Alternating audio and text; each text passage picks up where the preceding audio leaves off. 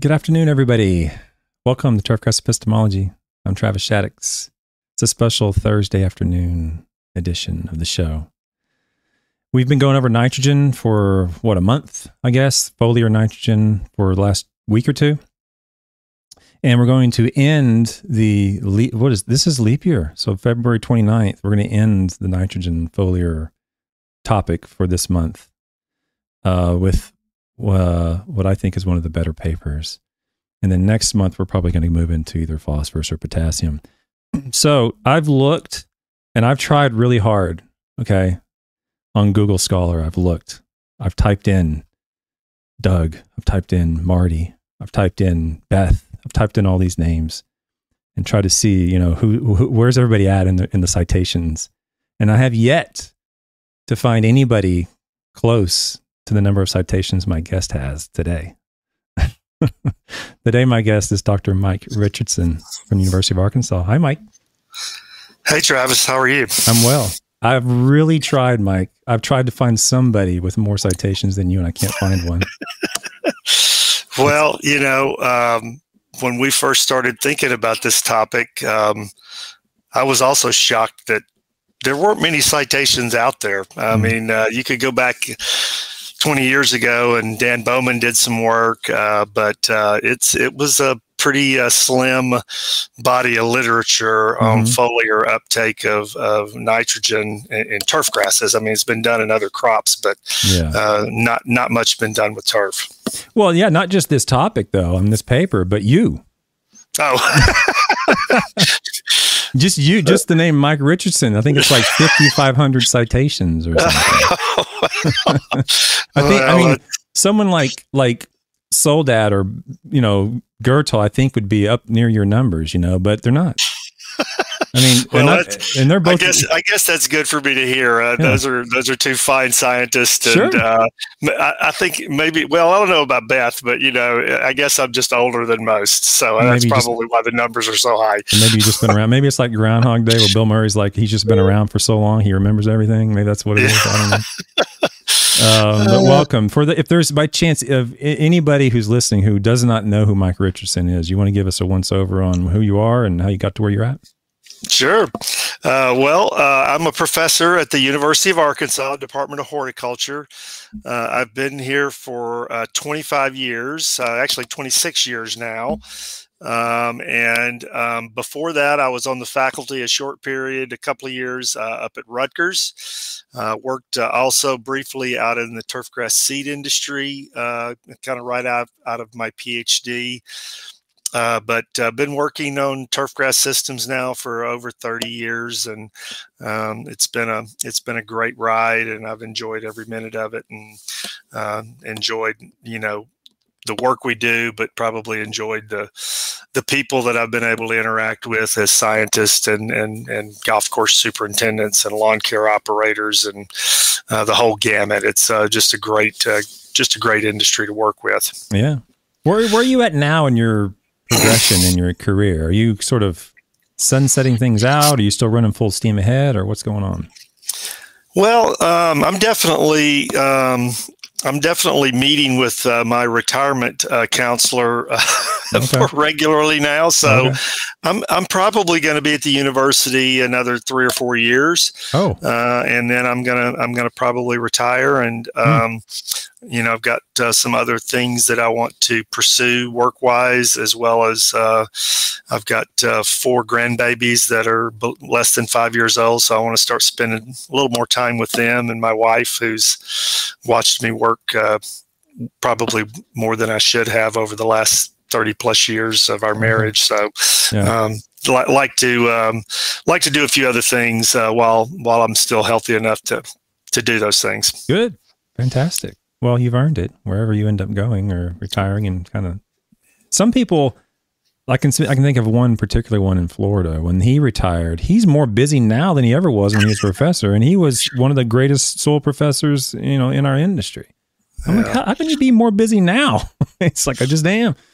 So, well, you know, I, I have this conversation with my wife a lot. She's like, "Why do you work so much?" It's like because I love my work, honey. It's not work. I yeah. Mean, I get up every day. I'm thinking about turf grass, and that's that's what I do, and uh, that's mm-hmm. what I, am really passionate about. And I mean, I have some other hobbies, but um, yeah. you know, I I, I I, I truly do feel like my work is my hobby. I mean, it's the thing that I that that gives me a lot of joy, and and so you know, it does it just doesn't feel like work to me. Yeah, I'm with you on that. I mean, yeah. I mean, I don't know how you are now, but if you're thinking about it in a positive way, thinking about it when you're going to bed and you can't wait to get up and go back and answer some more questions or work with some more students or meet, I mean, that's a great position to be in, regardless of whatever industry you're in, right? I mean, absolutely. You could be a yeah. painter or you could be a pianist or whatever. And, and, um, and that, that's a great, you found the right career if that's your mentality for sure. So, yeah, well, I agree. Today's paper, like I said, Mike, on the introduction, we've been going over nitrogen. In the last week or two, we've been going over a lot of foliar nitrogen.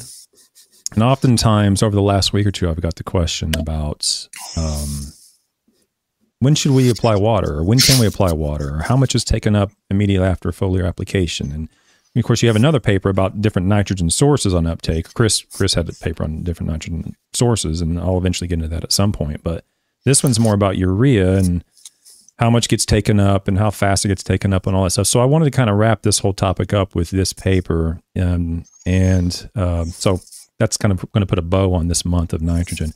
But before we get there, as as uh, as people in the science industry, the science world know, uh, this paper was written by Chris Stiegler, and um, I thought you might want to have an opportunity to kind of explain who Chris was, and you know, kind of give him a, a the due you know respect uh, needed for for his contribution to turfgrass science. Well, I, I, certainly appreciate that opportunity, uh, Travis. Excuse me, uh, Chris. Chris was um, my first PhD student here at Arkansas, uh, and he uh, hailed out of uh, Oklahoma. His father was a soil scientist at Oklahoma State, and, and eventually the department head there in their uh, the, the soil science, or I think it was crop and soil science department. Uh, but anyway, Chris uh, went through the turf program over there, and um, and then went out and worked a period of time in the industry as a, as an assistant golf course superintendent, and then decided to come back to Oklahoma State and get a master's degree with uh, with Greg Bell, and um, you know, kind of got into the research, and then reached out to me and came over and visited, and uh, we we talked about some things and kind of hit it off, and and so he came here to work with me, and um, you know, as as I typically do with my PhD students, I, I, want them to work on something that gets them excited. So I usually give them four or five ideas that I'm thinking about, but you know, I'm I'm open to whatever ideas they might have as well. And but but one of the ideas that um, we were I was thinking about at that time was was this idea of foliar uh, nutrition. You know, because it was it was becoming um, very obvious that you know the golf course superintendents especially but other other turf managers as well were were really starting to use liquid applications of fertilizers more than they had ever used uh, the decades prior to that. And there were lots of foliar products that were bring, bring coming to market and I was getting a lot of questions about them and frankly didn't have many answers and so uh, we we settled on this project, and Chris um, was really just focused primarily on on nitrogen uptake. Um, you know, it's a it's not an easy thing to study, and and we couldn't make it much broader than that for a dissertation. But but anyway, he he um, you know he took a deep dive into nitrogen uptake through through foliage uh, on on putting green turf, on on bent grass and Bermuda grass putting greens and um, really did some some fabulous work um, and got uh, three what I consider to be really solid papers uh, out of out of that work that he did. Uh, and then Chris uh, finished up his degree in in 2010.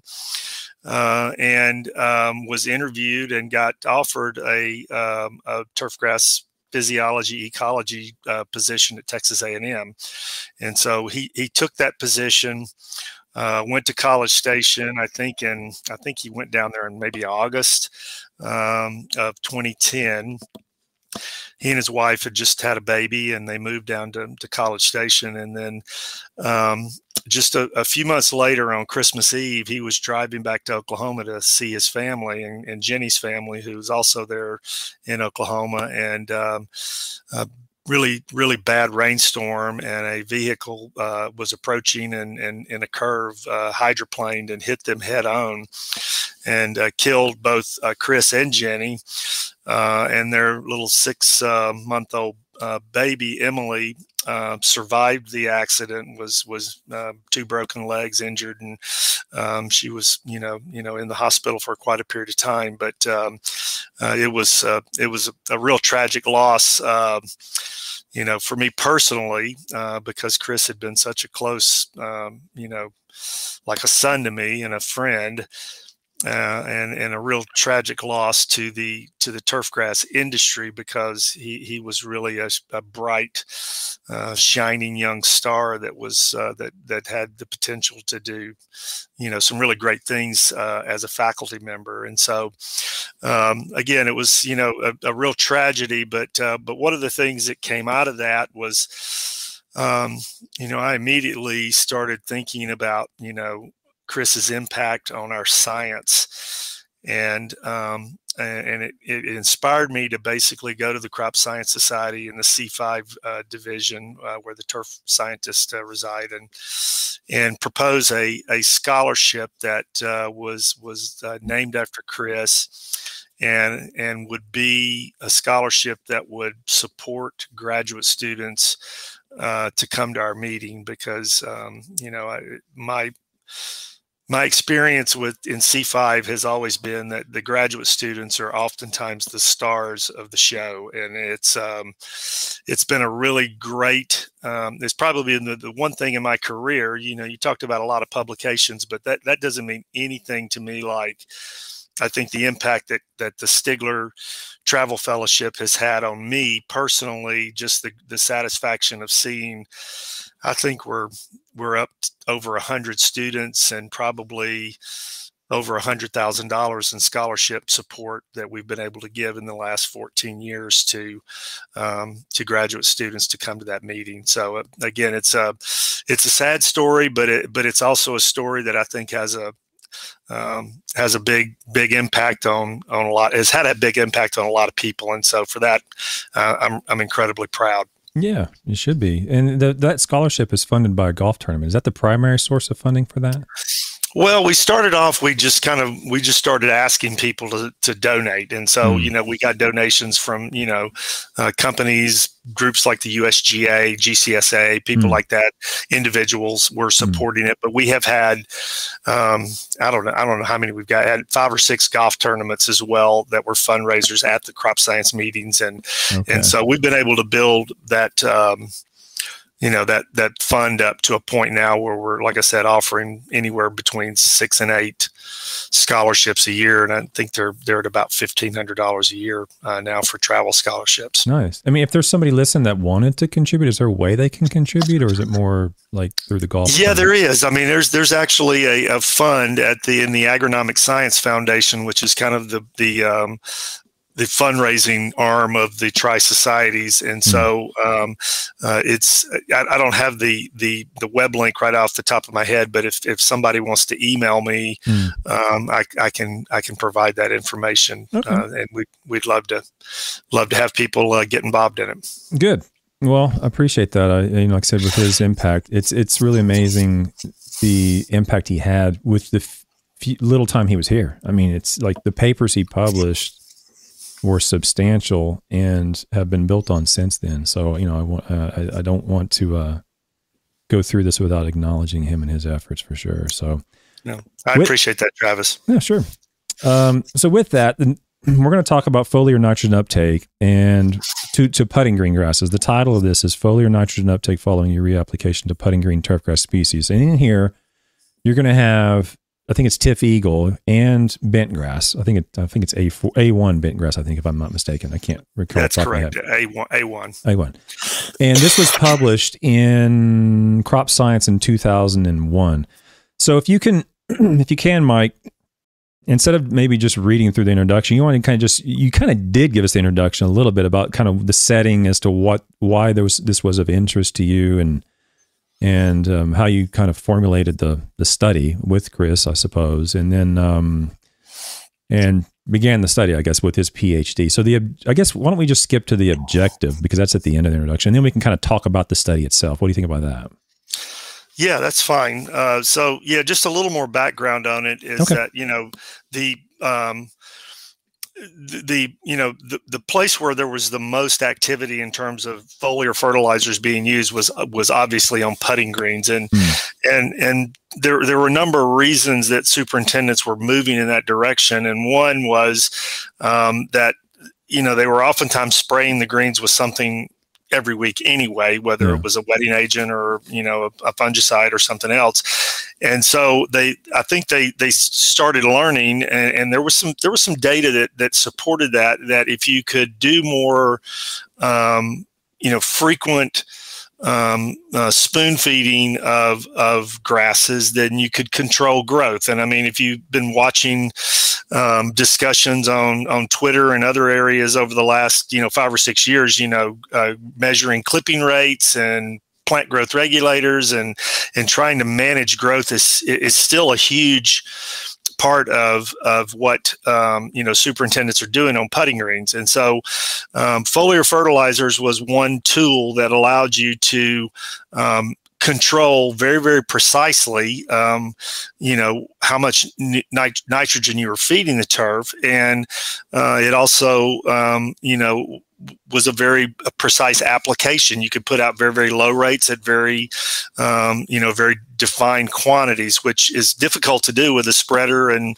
you know, a granular fertilizer. I mean, I don't care how good you are; it's hard to put that stuff out that ap- accurately, especially at really, really low rates. Mm-hmm. So that was that was really what was what was happening. But as I started getting questions, very similar to the questions you're asking about, well, you know you know when should i you know when should i can i irrigate it? Should i irrigate it after I, I, spray it? And there were just a lot of questions like that that we didn't have answers to. And so it just seemed to me like uh, based on the the you know the paucity of, of literature out there that it was um, we needed to kind of just start at the beginning and say, okay, well, how fast is nitrogen taken up by the plant?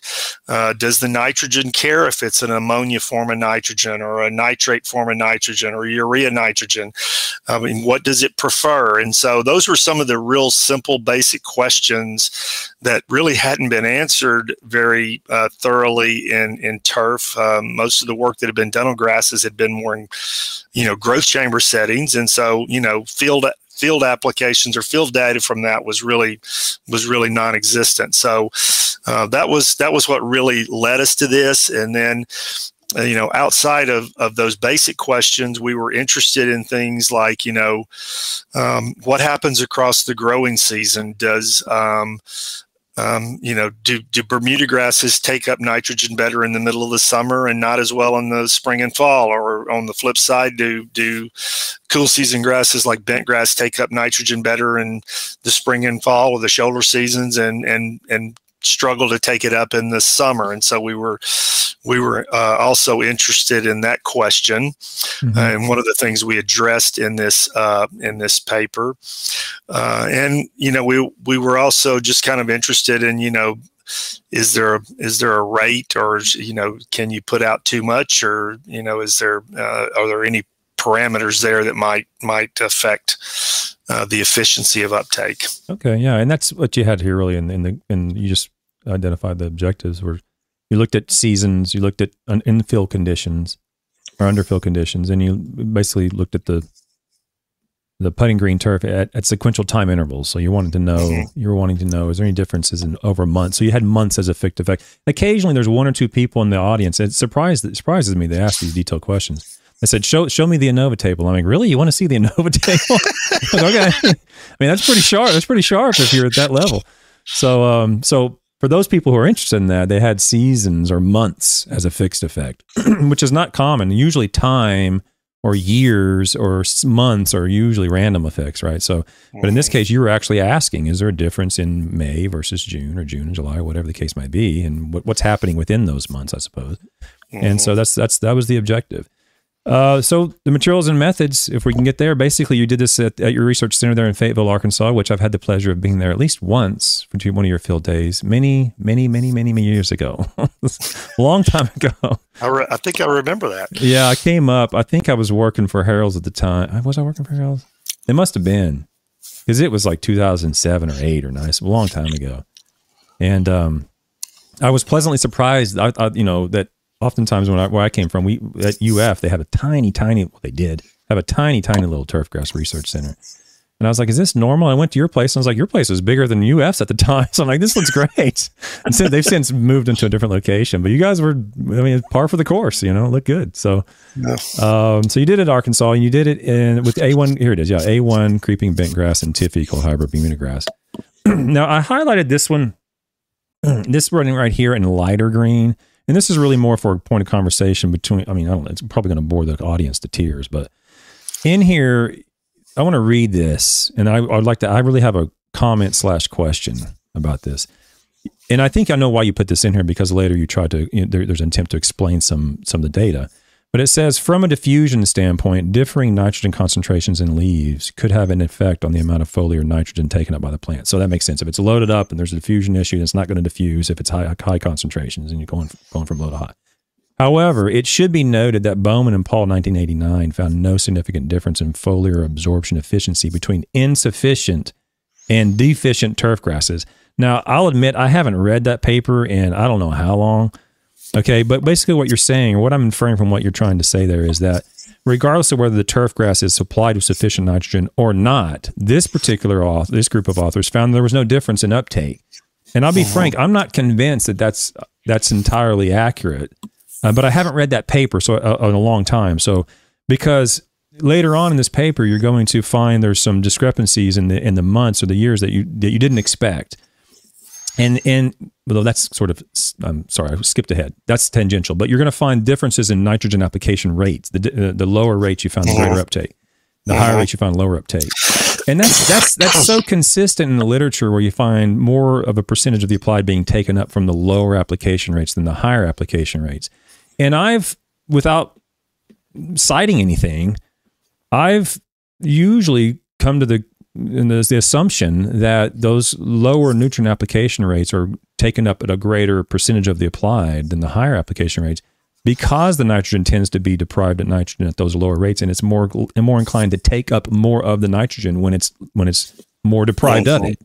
But this this citation seems to refute that notion or at least you know you mentioned here that hey this this might you know these authors found that it didn't matter whether it was deficient or uh-huh. sufficient the nitrogen uptake was the same you care to comment on that, or is, was that what you were going for, trying to you know say that? Well, yeah, I'll I'll comment on that. I mean, we, we really didn't didn't set up the study to have a, a what I would consider to be a nitrogen deficient and a nitrogen sufficient uh, treatment. So we didn't like, you know, pre-treat yeah. the areas or not treat areas and try to get them, you know, really hungry versus versus things that are well fed. Mm. Uh, but one of the things that I, I was really fortunate uh, with this work to, to, to work with a couple of incredible scientists here at Arkansas, Derrick Oosterhuis, who if you if you want to learn about foliar nitrogen, you'll find his name published.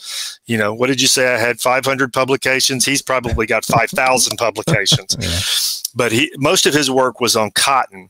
Okay. And and he had he had looked at some of that and and what uh, he saw in his work, and I think what we saw in this study too was that you know plant leaves um, they they just they only have a certain capacity to take nitrogen up. Okay. And so as you start trying to dose it with higher levels of nitrogen, um, it may take up more nitrogen, but if you start looking at it from a percent uptake standpoint, what mm. you'll see is that that percentage will generally go down some, and we saw this pretty consistently yeah. in some other studies as well. So, yeah. um, like I said, we didn't really study deficient versus sufficient turf in mm. terms of applications okay. and uptake, but I, I, I, do think, and this is something when I teach this, uh, Travis, out in you know giving seminars or even to my students here at Arkansas, um, it, it's just the, you know, I still I'm I'm still a firm believer that roots play a, a very big role in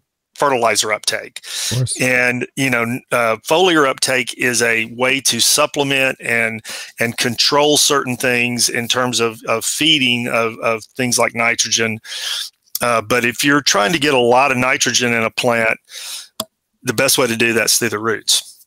Yeah, I, I think I even mentioned that. I mentioned that yesterday or the day before yesterday. I can't remember, but I'm with you on that. So from so if I'm, I just want to maybe visualize this for the audience and or for myself too is that if you use the if we use the analogy of let's say you're drinking from a water hose you're going to drink x amount of water if you're drinking from a fire hose you're only still going to be able to drink the same amount of water but you're going to lose a lot of that water because it's being mm-hmm. rushed at you so much mm-hmm. so is mm-hmm. it simply a matter of the capacity of the turf grass to take up it's only going to take up x amount regardless of how much you throw at it not necessarily the the nitrogen sufficiency status of the plant, or maybe there's a combination going on there. Well, again, there could be something to the idea that if it's really deficient in nitrogen, maybe it can take up more uh, okay. at that point. But I, but I do think there is, yeah, there's a capacity in, in the plant. Um, mm. You know, the, those little, you know, transcuticular pores uh, in the cuticle. Um, you know, they, they can only absorb so much. It's not like mass flow through the roots with, you know, with in a solution of of soil water that that, that the plant can really take up an a yeah. pretty abundant amount of nitrogen, but um, mm-hmm. I, I, do think there's a there's a limit. Well, on that note, since you mentioned it, and it's not really in this paper, I don't remember. I don't recall if it's in this paper or one of the other papers. You mentioned the term transcuticular pores, and this this notion still comes around in the in the industry. And in fact, I was in Fort Lauderdale when I was a faculty member down there, and a salesman came in. I guess he didn't know who I was, and he was trying to discussed me with me or discussed with me about nitrogen uptake and how his nitrogen uh, has the greatest capacity to be taken up through the stomata. And I'm like, whoa, hold on. like, like, wait a second here. Are you sure about that?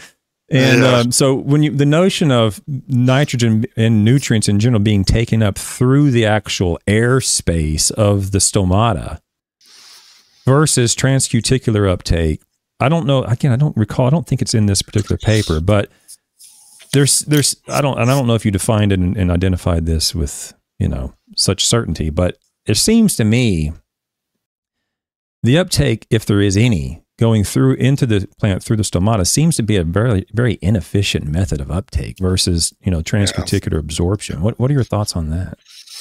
Well, I have pretty strong thoughts on that actually, because okay. um, you know the the first the first point is that if you look at the area of the leaf surface that's that that that is stomata compared to the total leaf area i mean it's it's it's very small like four or five percent maybe mm-hmm. um, that you know so so you're you're only looking at four or five percent of the leaf area that the nutrient could go in um, if that's a major entry way into the leaf so so that would certainly suggest it's not efficient uh, but then we we actually did did a study, and I, th- I, think we published it in maybe the nitrogen source paper. I can't remember. I know it's in Chris's dissertation. I don't know if it ever got into a paper I or not. I think it did because that's the one where you did it in the middle of the night.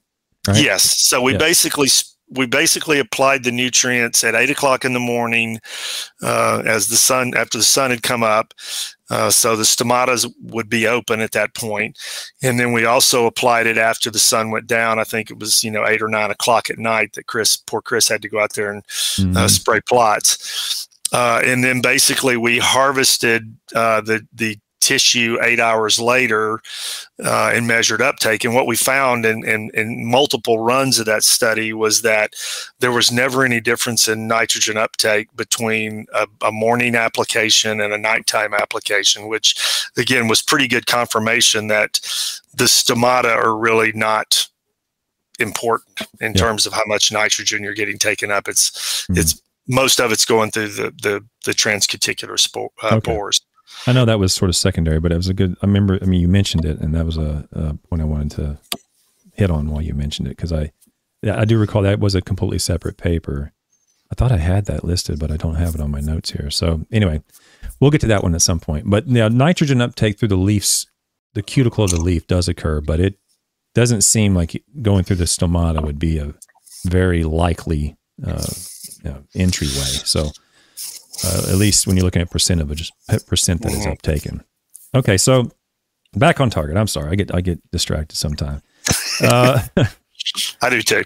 um, so this, this this project was in was in Arkansas. You're looking at bent grass and Bermuda grass. You did it with N15 labeled nitrogen, mm-hmm. and it was over two years. And the in 2007 and 2008, applications of foliar urea were made once a month, May through September, with N15 labeled urea. Now, I, I did a I did I did a literature review here recently for an association on pesticide efficacy. And I was shocked. I don't know anything about pesticides. I was very, very ignorant about pesticides, but I was shocked the differences in pesticide efficacy as it, uh, as it relates to the nozzle type of a spray mm-hmm. rig. Shocking. Mm-hmm. And it doesn't necessarily mean one nozzle type's the best. It, it happens to be if that particular herb- pesticide is made to go in the soil or made to go through the leaf or whatever the case is, you have to be very specific. And in here, you actually mentioned this a little bit here. A hollow cone spray nozzle was selected to produce a fine atomized spray pattern for even thorough plot coverage, further facilitating foliar nitrogen uptake. And the reason I mention that is from a pragmatic perspective, this is not really investigated in this study, but it does offer the opportunity for you and I to at least, you know, mention to the audience that spray nozzles do matter um, depending upon what you're targeting, right? In terms of you uh-huh. want to do a, a, liquid application to the soil, you want to do a foliar application, have it stick on the leaf. This does matter. Do you care to talk about that a little bit? Yeah, um, you know, we, we never really, you know, looked at that specifically, but, um, you know, again, in, in working with Derrick Oosterhuis, you know, he, he made that point that, you know, a lot of the cotton growers were trying to use uh, their pivots mm. uh, to put out um, to put out what they were thinking was foliar nitrogen, but really they were putting it out in such a, a massive spray volume, um, you know, large droplets, you know, gigantic droplets compared to what a, any spray nozzle is going to put out. And, and what they found was that foliar uptake was was really reduced uh, considerably, but based on um, the fact that uh, the the size of the droplets and the volume of the water, yeah. and so you know we we definitely knew we wanted to get something that was going to be fine droplets, get as much coverage as we possibly could on the leaf, and, and I still think that's you know um, that that's what you're looking for. Um, you know, with um, uh, with with a uh, with a foliar application. Now, there's a lot of different kinds of nozzles out there now. You know, when you start looking at things like air inductions and, and some of the different nozzle types, and and I think the the pathologists have probably done a really good job of of defining you know the the coverage you get with certain types of nozzles versus others. And I'm I'm not completely up on all that literature, yeah. but um, it's it's a um, there, there's no question that if you're if you're trying to you know cover a leaf with a contact fungicide, or if you're trying to cover a leaf with a foliar uh, nitrogen application, the better dispersion, uh, the more you can get that you know evenly distributed on the leaves is going to improve. Um, improved yeah. nitrogen uptake. Yeah, just just keep that in mind in general. Like you know, think about your target. What are you trying to target? The soil mm-hmm. or plant? And try to make a best decision kind of your nozzles. So real briefly, the looks like the rates were 0.1, I guess. I'm trying to convert this into English. 0.1 yeah, those, pounds. yeah, I had to go back. And, I had to go back and look at that this morning. I think it's 0.1 and like a quarter pound. Like oh, yeah, I'm sorry, it, a tenth of a pound a, and a quarter pound. Tenth of a pound and a quarter of a pound. Yeah, I mean that's yeah. that's these are the two rates you guys went out with. And for 24 hours after the period, uh, after the application, there was no irrigation or rainfall applied, so that was that was good before we jump into the results, which are coming up right now, let me answer. Let me ask a question from chat, and I, this is a little bit tangential to this, but that's kind of where we've been today anyway. So, John Fetter asks, does the use of chitins or natural adjuvants increase the uptake of foliar urea or ammonium sulfate? Well, that's that's a really good question, um, and you know, um, um, Bruce Branham and one of his students, uh, gosh, Shelby. Um, that's what happens when you get old. You can't remember everybody's name. Uh, but anyway, Bruce Branham and one of his PhD students at Illinois actually looked at adjuvants um, in foliar uptake, and and what they found was that they got um, you know slightly improved uptake with some of the ad- adjuvants. wasn't wasn't a big number, but they did get a little bit.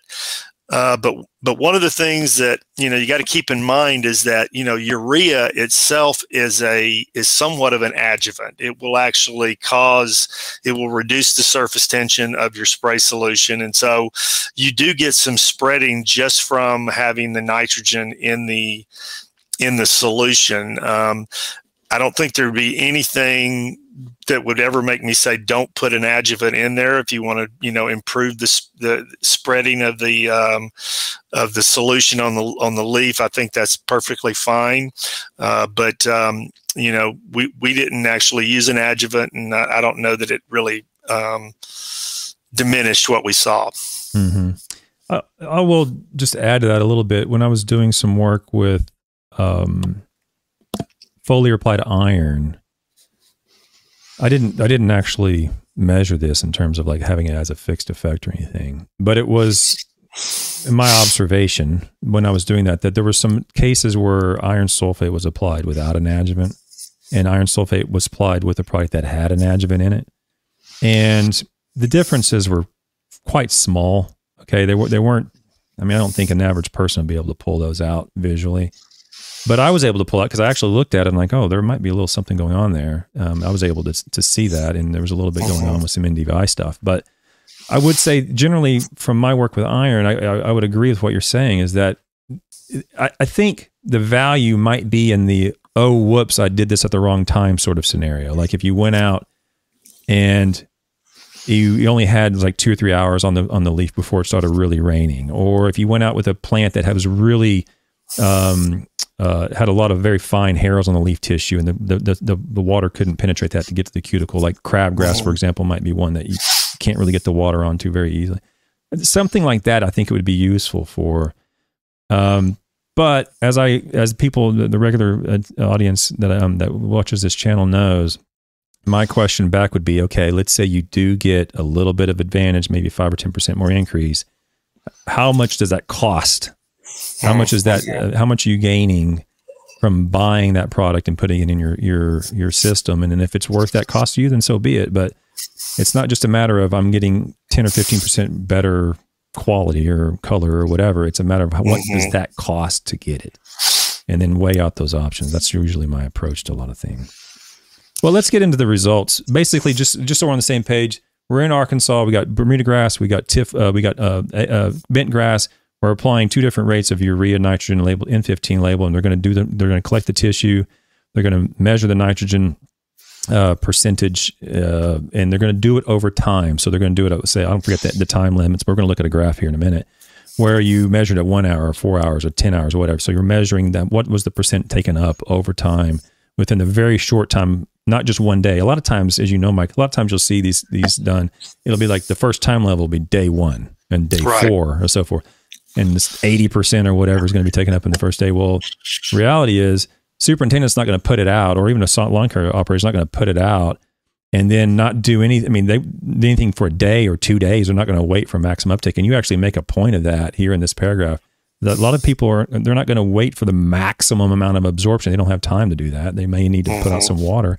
And that's what you mentioned right here. It says, however, from an agronomic perspective, from a golf course superintendent, wishing to maximize foliar uptake of urea in on creeping bentgrass putting greens, delaying necessary management practices like syringing for longer spans than one day in an effort to obtain a little bit of an extra uptake in nitrogen, being 9 or 10%, is probably not practical.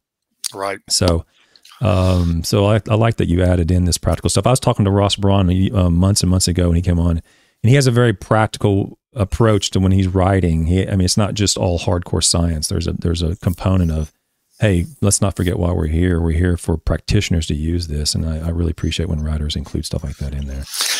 Yeah, and you know, I when I when I give seminars on this, I, I talk about that quite a bit because you know it, it is one of the more common questions that I get. Oh, should I water it right away? Can I water it in an hour? Can I water it, you yeah. know, the next day? What's the, you know, what's the protocol here?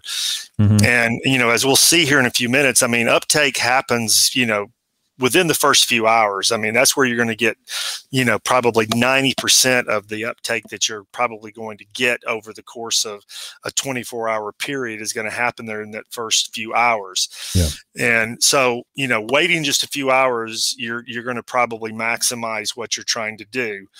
Uh, but, but the other, the other point too, that I think is worth noting is that, you know, if, if you, if you sprayed a, a foliar application uh, and it had been on the turf for an hour or a couple of hours, and then you needed, for whatever reason, to syringe or you needed to put some water out to water something else in, mm-hmm. whatever the case may be, um, that nitrogen is not really lost. Okay, the nitrogen that may still be on the leaf surface may get washed into the soil, mm-hmm. and most likely those surface, you know, feeder roots are going to pick it up, and so it, it's I always tell people it's like, look, if you have to, just just do it. I don't think there's a I don't think there's a big downside of. If you're trying to get foliar uptake, you don't want to water it right away. That's probably the uh, the other big take home message is you don't want to put water on it right away, or, or even put it out in a very high volume of water. Uh, and and again, Bruce Branham's uh, uh, work they showed that that when you get you know up to you know 60, 80, 100 gallons per acre spray volume, you won't get as much foliar uptake as you do at maybe 20 or 40. Yeah. Yeah. Well, here's the graph you're talking about. This is one of the graphs that um, there's a couple of graphs that I've ripped off of scientists over the years. this is one of them. And then Beth did a paper that I did yesterday. I forgot to tell that she did this paper with leaching where she has all these little little icons and stuff, and I completely ripped that off too. And re- we all we all do it. Travis. Yeah, I mean, okay. when it looks good, it looks good. You don't need to reinvent the wheel here if it's good data, it's good data, man. yeah, exactly. But when you see stuff like this, you begin to realize the value of someone like Chris going in and doing these samplings at earlier time levels because you did it at one day. You're out here at 55 whatever percentage uh, the uptake of the of the nitrogen versus when you do these at one hour two hours after application, then you start to really get some information that's valuable to us and, and not only science but practitioners. And so this is what Dr. Richardson was talking about. Where this time level right here is probably what I can go That's one hour. One hour. Yeah, this it was one one four one, eight four. and twenty four. Yeah, so at one hour on bent and in Bermuda grass, you're talking 40 to 45 percent of the uptake of what was applied occurring in that first hour. That is fast, and I don't, I don't. Uh, maybe people do appreciate the what what this means is that literally before you get to the back nine or before you get to that third football field or before you get to the 10th house down the street, what you just put out is already doing its business. Mm-hmm. 50%, let's just say roughly 45% has been already been taken up in the first hour. So, you know, we would, we would miss that if you, if, you know, if you didn't do that time level. And, and I don't know if, I don't know if people really can really appreciate the magnitude of the challenge involved to do this because how many plots you dealing with? You're dealing with three or four reps. You got all these plots out there, and by the time you finish applying this on the first day, it's already been an hour. So now you got to go back and start. You know, you got to start time doing. You got to do these things exactly timed perfectly to uh-huh. to get things done at that time. So bravo to you guys. I like this stuff. It's good. So from, yeah, that was that that surprised us a little. I mean, it didn't shock us, but um, you know, and, and, and, you know, I, I still kind of hold that, you know, if you look at that top graph there on the bent grass, you know, at, at four hours, we had a little bit more, maybe another five or 10% uptake. And then at eight hours, we had another five or 10% more uh, uptake. Uh, and, but, but, you know, it was amazing. If you looked at the, the difference between one hour and um, 24 hours, you, you got most of it in there that first hour. Yeah. I mean, that first hour is where most of the action happened. Yeah. That's, that's, that's this graph, along with some other data here and there, is why when people ask me, well, when can I go back and, ir- and irrigate, even if it's something like iron applications, different element, different altogether, but you know, urea application, whatever, when can I go back out and do it? Well, with urea, certainly within the first three or four hours, you know, uh, well, you're going to get most most of the nitrogen uptake. I mean, if it's going to be taken up by the leaves, it's going to be taken up in the first three or four hours. So if you put this out in the morning, certainly by the afternoon, I would think you'd be fairly safe if you need, if you really felt so compelled to go out and apply some water. You'd be safe knowing that a large portion has already been taken up in the plant. And as you said, even if you know there's still some left on the plant to be taken up, and you put on a syringe cycle, it's just going to be washed in the soil. you know. Yeah. And you have secondary opportunities there for uptake. So I like this graph. Yeah. You can use it anytime, Travis. oh, believe me, it's in it's in my PowerPoint presentations now. No, I, I, I give all the citations and everything, but it's in there now. So hmm. so this is sort of one of the more interesting things to me about this paper is this particular graph where we're looking at very short time time levels. Now, when we're talking about this is what I was talking about earlier about the rate of application. When you deal with these lower rates, I don't know if biologically there's a whole lot of difference here between 52% and whatever this is, 50%, but you're going to see generally a greater percentage of the applied nitrogen taken up at lower application rates. And that's what we, that's what uh, you and I were talking about earlier about you. You know, you, your mouth is only so big; you can only drink so much at a time. You know, and if you're getting flooded with water, you're still gonna you're gonna waste some of that water, and that's probably what's going on here. Um, there was some postulation you guys provided in the paper about what might be going on with the month to month thing down below, but um, you know, just for for for future graduate students and scientists who are going, well, why was why was more nitrogen taken up at a lower rate? That's very consistent, even with with mm-hmm. normal soil applied nitrogen. Low rates generally have greater percent uptake, even through the roots. That's very very consistent. Yeah, but, you know, one thing, and, and again, this this is an area that um, would be a really interesting thing to look at. Um, you know, moving forward is is that you know e- even though at the the the lower rates tended to have you know similar percentage uptakes or or even in some cases maybe a little better uptake or whatever than the higher rates um, you know it's still if let's say both of them were taken up at 50% mm-hmm. um, you know 50% of a tenth of a pound is is considerably less than 50% of a quarter of a pound so sure. so that quarter pound rate was still able to take up more but there wasn't a there wasn't a suggestion that if you put out more nitrogen, it was suddenly going to be able to take it up at a much much higher rate, and yeah. that was that was probably the take home message. But um, sure. You know, I, I, think you know people ask me about rates. What's you know what's a minimum rate? What's a, well there, there is no minimum rate. You can put out however low you want, but mm. I I still kind of believe about a quarter of a pound is about as high as I would ever probably want to take for um, for foliar uptake on putting greens or just yeah. in, uh, for lick or for lick what about I, I would say probably in general for most turf grasses I mean once you get over a quarter of a pound my guess is you're gonna you you're really gonna start seeing a decrease in the in the efficiency but we never did that I mean mm-hmm. it, you know it would have been interesting to to take that out to you know 0.2 0.4 yeah. 0.5 whatever pounds to see if if you still started seeing a decrease in mm. uptake efficiency but what I'm asking specifically is about uptake through the leaves or just uptake of the nitrogen completely total uptake uh, through the leaves. Through the leaves yeah. Yeah. So if someone was applying a liquid application intended to be applied to the soil but through a liquid mm-hmm. that would be a little bit d- secondary different from what you're talking about right? Yeah i think in that case you know you could you could put it out you know just like you would put a granule you go a yeah. pound or pound and a half or yeah. whatever you wanted to put out at that point. Okay. All right. So here's the graph about the your your your hypothesis about do the shoulder seasons matter? Or does the time of year matter and you know, you acknowledge in this in the discussion, which we're not going to go into. The discussion is actually quite lengthy in this paper about this uh, result, really. And uh, why why were there differences among years, and what you what you were expecting to see didn't quite uh, line up with what you found in terms of the mm-hmm. times of the year. Do you care care to comment on that? Yeah, well, well, again, one of the reasons we were we were interested in this, and and you know, I, I, I hate to admit this, since Chris, you know, graduated in 2010, there's there's still a paper in his dissertation that we never never got published. Um, the data was kind of messy, and uh, I think at that point I was like going, well, if Chris is not here to to straighten out this mess, I don't know that I want to do it.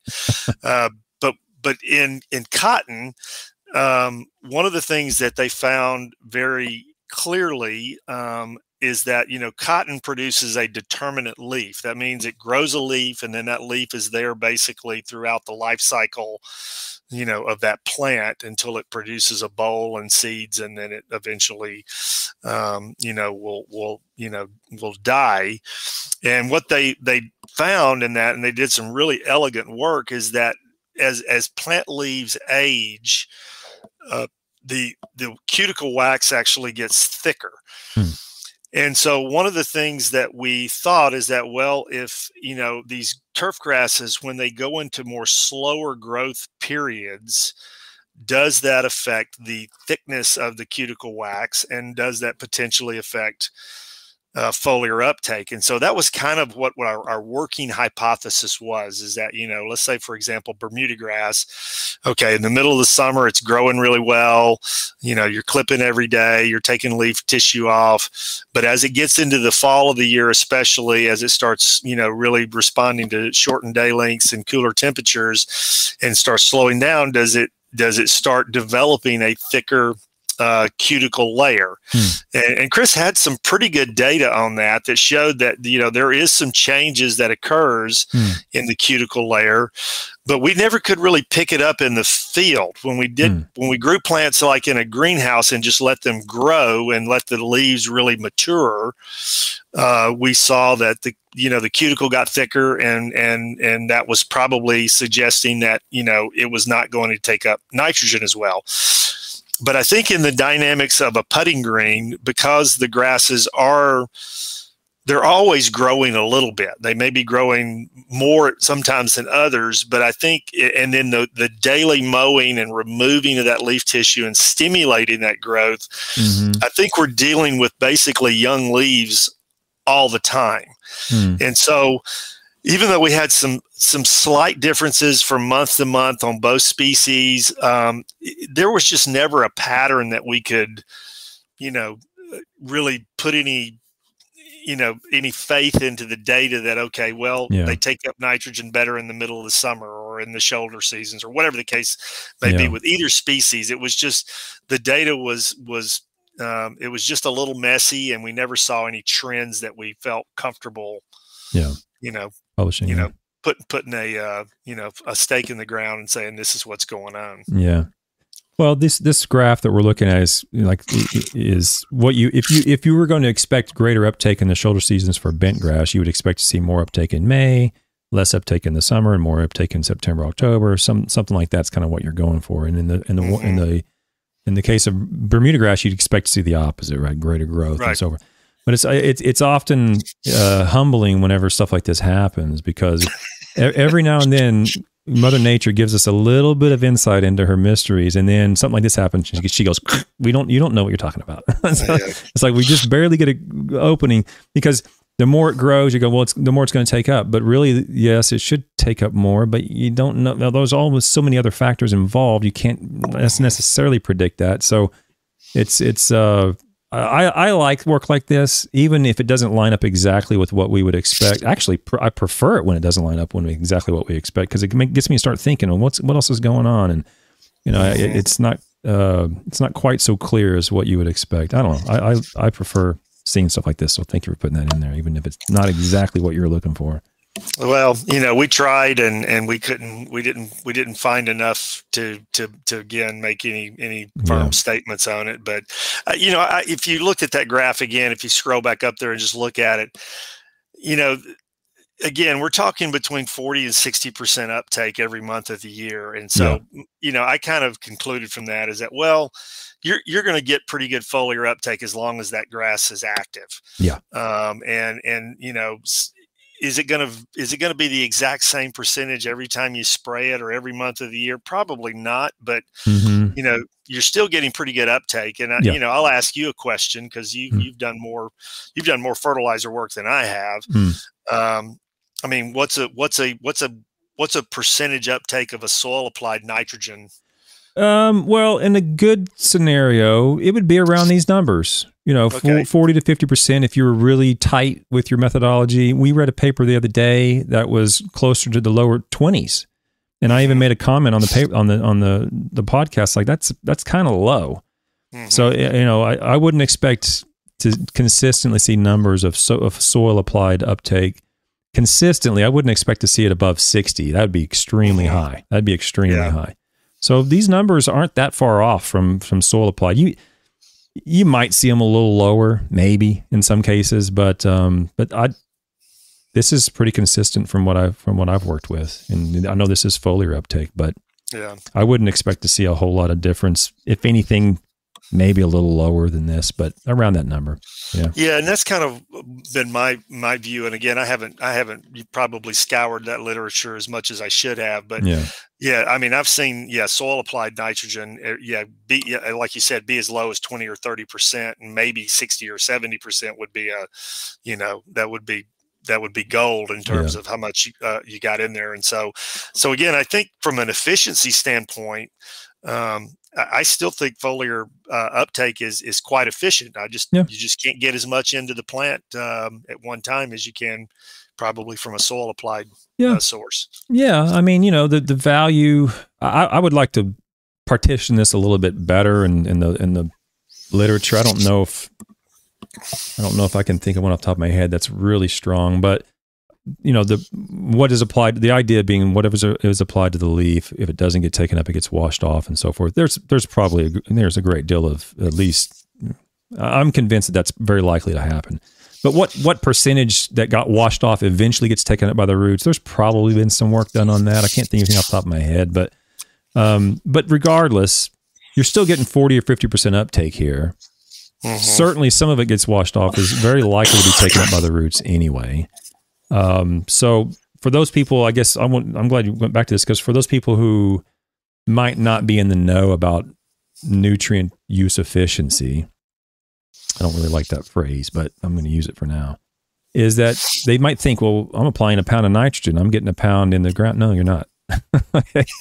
Fifty percent is a good ballpark. If you get fifty percent in the leaf, you're doing pretty good. If we recover 70, 80 percent in the whole system, that's doing pretty good.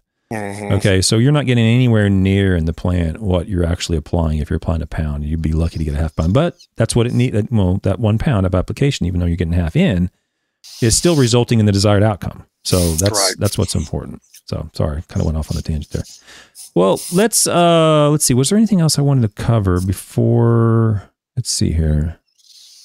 You sure you don't want to go over that ANOVA table in some excruciating detail? This I went. up- I have one.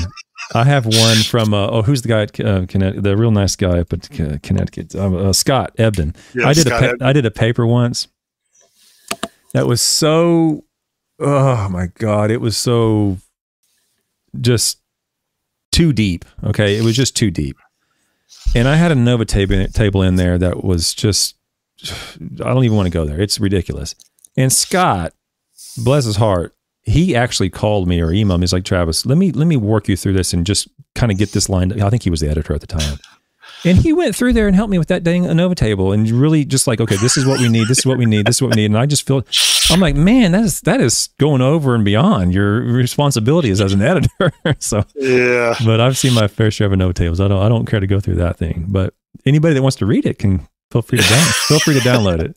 Let's just jump to the conclusions. There's like one little thing in here I wanted to make sure I mentioned and, um, and then we'll wrap this thing up.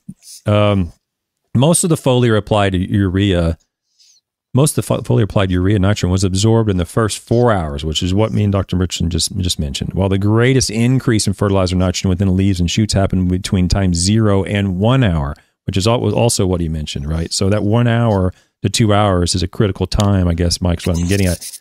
Is that that's the time if you want foliar uptake to avoid any applications of water. I mean, don't Mhm. don't rush out there. Oh, there's rain coming. I got to get this application in. If you want foliar uptake, don't do that Yes. you know that first one or two or three hours is is critical so though foliar fertilization of putting greens can provide an efficient means of delivering nitrogen turf grasses for growth metabolic functioning and, and or recovery our data show significant differences in the amount of fertilizer nitrogen recovered in plant tissue during the di- during different months and years and then it says additionally we found significantly lower uptake efficiency when higher N rates were applied and i'm just mentioning that to make sure we drive home is that that's very common it's very common uh, the, the high rates are generally less efficient in terms of the percent that was applied being taken up. That's that's not unusual at all, at least from my knowledge of the literature. Now, here, this last little thing I highlighted, it says, based on our results, the following is recommended for greatest efficiency. So this is where I was getting at earlier when I was talking about like the pra- pragmatic, you know, verbiage. And and oftentimes, Mike, I've been guilty of getting so knee deep into it. I'm writing, I'm writing, I'm writing, and get to the conclusion, I'm done, and then, and then like back up, like wait a second, nobody's going to be able to use this information from a practical perspective, you know? And so I try to go back and add stuff like this in. So I'm glad, we, glad you guys included it. Based on our results, the following is recommended for greatest efficiency. Number one, use less than a quarter pound of N for, appli- eh, for application rates. Number two, wait several hours to maximize foliar uptake, then water it in, washing any absorbed urea, nitrogen, or ammonium nitrogen remaining on the leaf surface into the soil or root zone for second chance uptake by the root zone. That's pretty succinct. Apply it at this rate, no no greater than a quarter pound. Let it sit on the leaf for a little bit, then water it in, and you have, you know, a, a, I don't know if you want to call it a BMP, but a recommendation for the greatest efficiency of this sort mm-hmm. of program. Is there anything that I'm missing there on that? No, I mean, from in, in this paper, that was really the the you know the best practical conclusions that we could try to provide to the end users to just give them okay here's a here's two or three points out of this research um, that that you should be able to take back and put it into practice uh, w- on whatever you're doing, whatever kind of turf you're, uh, you're managing.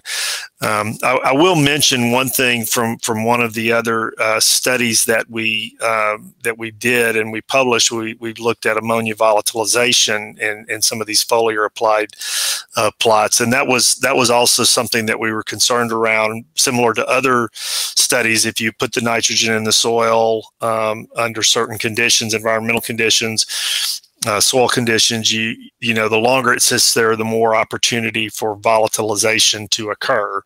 Uh, but really, we never saw uh, significant amounts of volatilization from these plots. Um, and so uh, uh, you know max schlossberg has done some follow-up work and has used a more open chamber system to measure volatilization and he showed some little he showed some higher rates of volatilization than we did in our work but i still think um, when you start looking at the percentages of volatilization which in our work was like one or two percent hmm. um, and, and you know one or two percent of a tenth of a pound or even a quarter of a pound is a few molecules. Yeah, it's it's yeah.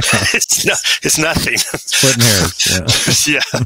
So um, so so I again, I don't think there's any problem just letting it sit there for 24 hours and not not watering it at all. I, I think yeah. you can do that. I don't think you're going to risk losing any more, but um, you know, you may may get a little more of that nitrogen taken up by the plant if you if you uh, you know if you water it into the into the soil or you know just a couple of turns of the sprinkler to wash it off what, whatever's left off the leaves. Yeah, well, that's well, that's, you answered the last question I was going to ask you. Is like what what you know it, if from me inferring what what the paper said is like if you if you have a superintendent or um, potentially even lawn care or sport turf, if they're if they're applying this in the morning or afternoon, um, a, a, portion of them aren't going to irrigate anything that day, and then just tell them to right. turn the irrigation on in the morning or have it run the next morning cycle as usual, and you should be should be good to go. To some degree, mm-hmm. are we being a little bit too fine tuning? I mean, are we trying to split hairs here? I mean, you know, should I water it three hours after or six hours after? I mean, well, you just let it sit there for you know three or four hours, and if you want to turn the water on, turn the water on. I don't I don't know if yeah. there's going to be a major difference between these two scenarios. I don't know. Yeah, and I would I would say that too. I mean, like I said, if if, uh, if you're really putting it out with the intention of getting it taken up by the leaves, um, you know, wait a couple three hours, and then yeah. at that point you can either water it or or not water it, and I think you'll still be still be fine.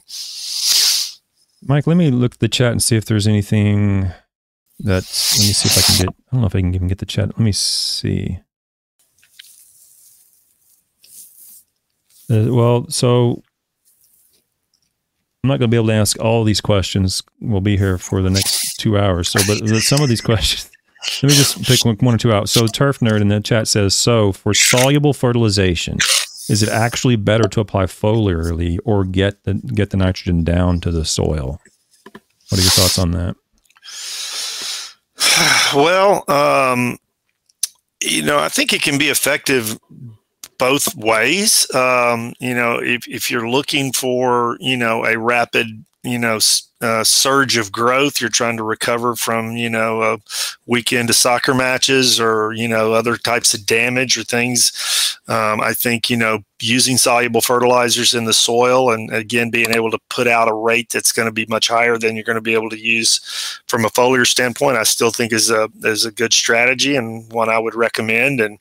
Um, and but if you know if you're trying to you know just you know maintain a certain consistency of growth, um, then I would say you know the foliar approach probably will, will give you you know better results maybe than than more infrequent larger applications of soluble materials to the soil. Yeah. If I can just add on that, it, it when we're when we're speaking, I think when Dr. Richardson's speaking, we're talking specifically within the context of urea nitrogen applying that as is. Yes. Obviously, if you're applying something else in there with it, like a fungicide, like uh, an insecticide, whatever, the the mode of action or the manner in which that that pesticide should be taken up has to be considered. So if it's not a systemic uh, pesticide, you don't want to wash it into the soil, right?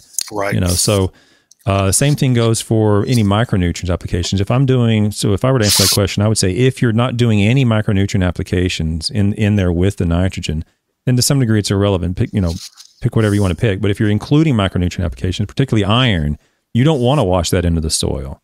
You want to leave that on the leaf surface for a good mm-hmm. three to four, five, six hours, get that absorbed into the leaf as best you can before you start turning on the water.